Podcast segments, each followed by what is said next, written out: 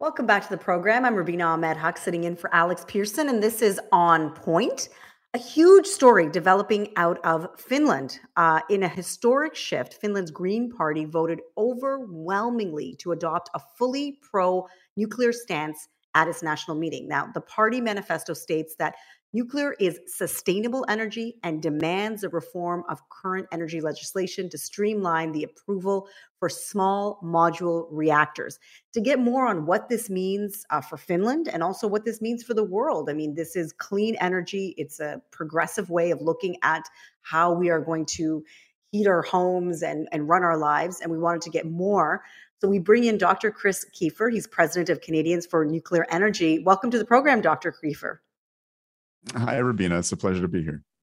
So tell me what's happening with Finland. Um, how um, how important is this this decision that they've made to switch to nuclear power?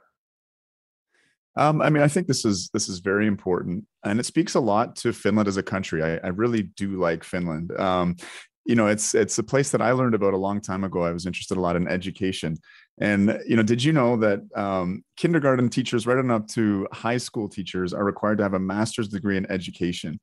Um, it's a very well-educated society.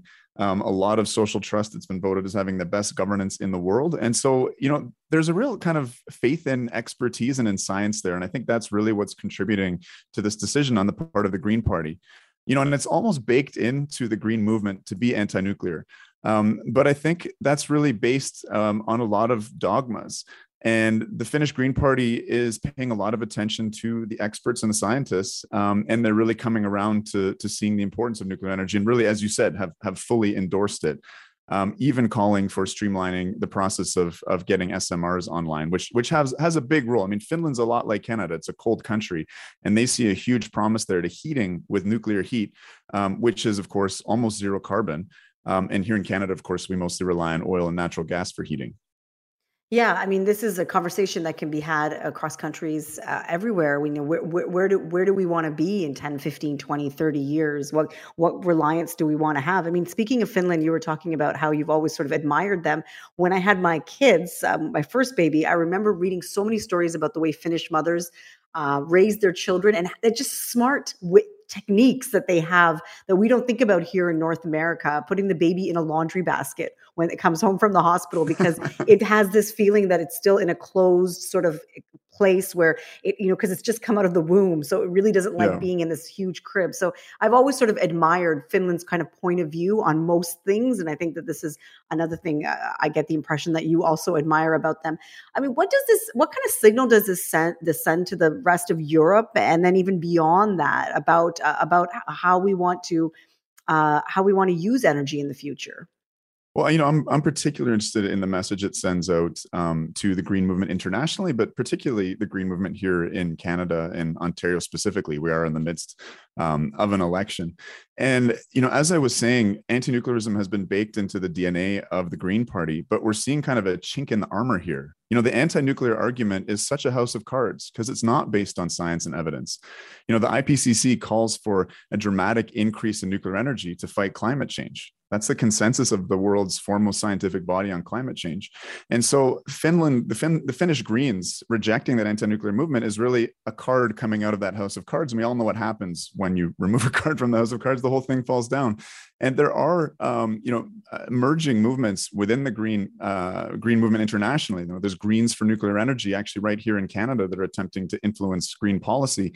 And, and the thing I really admire about um, the Green movement and the Green Party here in Canada is there is a lot of room for grassroots influence on policy. You know, this isn't a party where the agenda is pushed down from above. Um, members have a chance to, to change policy.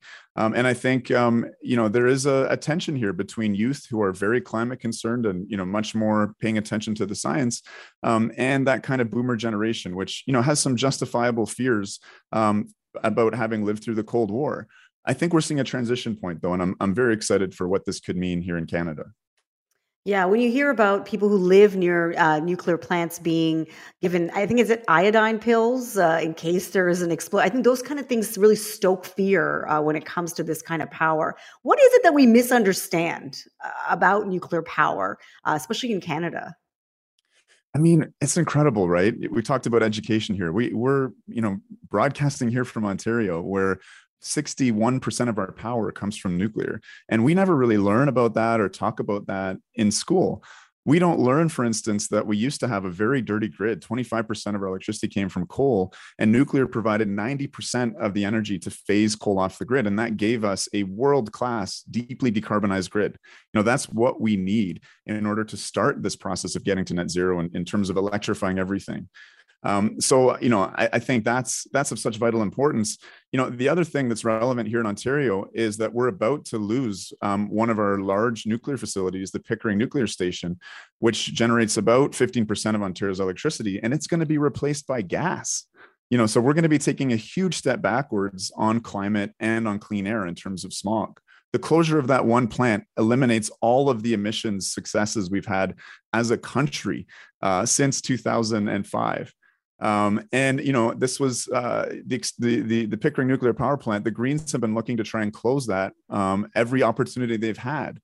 Um, and so again, it's just a matter, I think, of education. Um, you know, as the Finns are so good at. Um, but we need to we need to educate the public, and you know that's what my organization, Canadians for Nuclear Energy, is all about. And and so we really appreciate this opportunity to be on your show and and and start that process of of teaching people um, about nuclear energy and and what it has to offer in terms of climate, clean air, jobs, and everything else. One thing that I can really get behind is looking towards shutting off our reliance on fossil fuels. And I think the, the conflict in Ukraine, the war in Ukraine, and what's happening in Russia, with them cutting off major European nations uh, from fossil fuels that they normally would uh, provide for them, uh, really does heighten that conversation. Can you can you tell us what your reaction has been as to um, the the the vulnerabilities that have been uh, uh, revealed because of what's been happening in Russia and Ukraine, and and our reliance on fossil fuel to do things like heat our homes and drive our cars. You know, it's it's funny talking about Finland. Um, you know, Finland's just decided to join NATO, and the Russians are punishing them by cutting off their gas supplies you know luckily the finns saw this coming and that's part of the reason why they're such a pro-nuclear country. Again they just brought online um, a large large nuclear plant at Olkiluoto. Um, they're building the first deep geologic repository um, at onkalo um, on which we're basing our canadian deep geologic repository.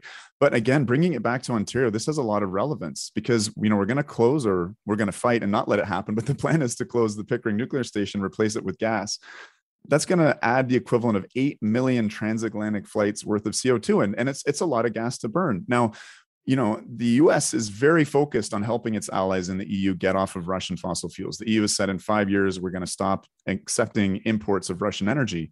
So that means that the natural gas that Canada is relying on, Ontario is relying on, which is that fracked gas from the US, is going to be going out on LNG ships um, to the EU. We've seen the price of gas quadruple in just 2 years. And so that has big ramifications on the pocketbooks of everyday Canadians. Because as you said, um, we mostly heat with natural gas um, here in Ontario. And if we're starting to rely on that for electricity as well, that's a reliance we don't want to have. So we are still tied into the geopolitics, even though we don't, you know, burn Russian gas. We're not in the EU. Um, there's a ripple effect that comes right out here to Ontario, and it really emphasizes the urgency of maintaining the Pickering nuclear station because nuclear is the ultimate form of energy security. You know, the, the supply chain for CANDU Nuclear, for our, our own unique nuclear design, is 96% here in Canada, which means every dollar we invest in it stays in the Canadian economy, and it's it's a secure form of energy for us. So, what next? What can Canada learn from this news coming out of Finland, and and what can what, what message would you like to send to our Green Party, whether it be in the province or federally? Well, you know, I think it's going to take a little bit of time, but I would like to see a similar enthusiastic endorsement for nuclear energy, for, you know, this doubling of the electric grid we're going to require to begin to really replace fossil fuels. We're going to need to build a lot of nuclear because you know that that electrify everything agenda. You know if my hospital is going to be only using electricity from the grid and there's no fossil fuel backup we can't afford to have blackouts right? And nuclear energy is always on energy. It's ultra reliable um, so I think that's important. Beyond the Green Party, I mean, you know, I'd love to see the conservatives, the liberals, the NDP um, follow suit here. And I think if they really start paying attention to the science, they'll start doing that. Obviously, you know, there's a lot of environmental NGOs which, again, have it in their DNA to oppose nuclear energy. This is largely the boomer generation. Um, but I think that's shifting. And I've seen a real change in the way that the media is covering nuclear energy. You know, in the early 2000s, when we talked about climate change, we always used to bring on a climate denier along with a climate scientist.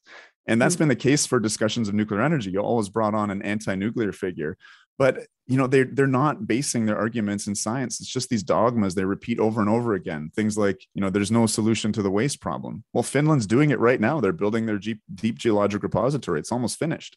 Mm-hmm. Um, no pun on the word there. Well, uh, Dr. Keefer, it, it's important to to also tell our listeners that you are an ER doctor, uh, along with being a climate change climate change activist. So uh, that, that's something that I think you know is important for for people to know.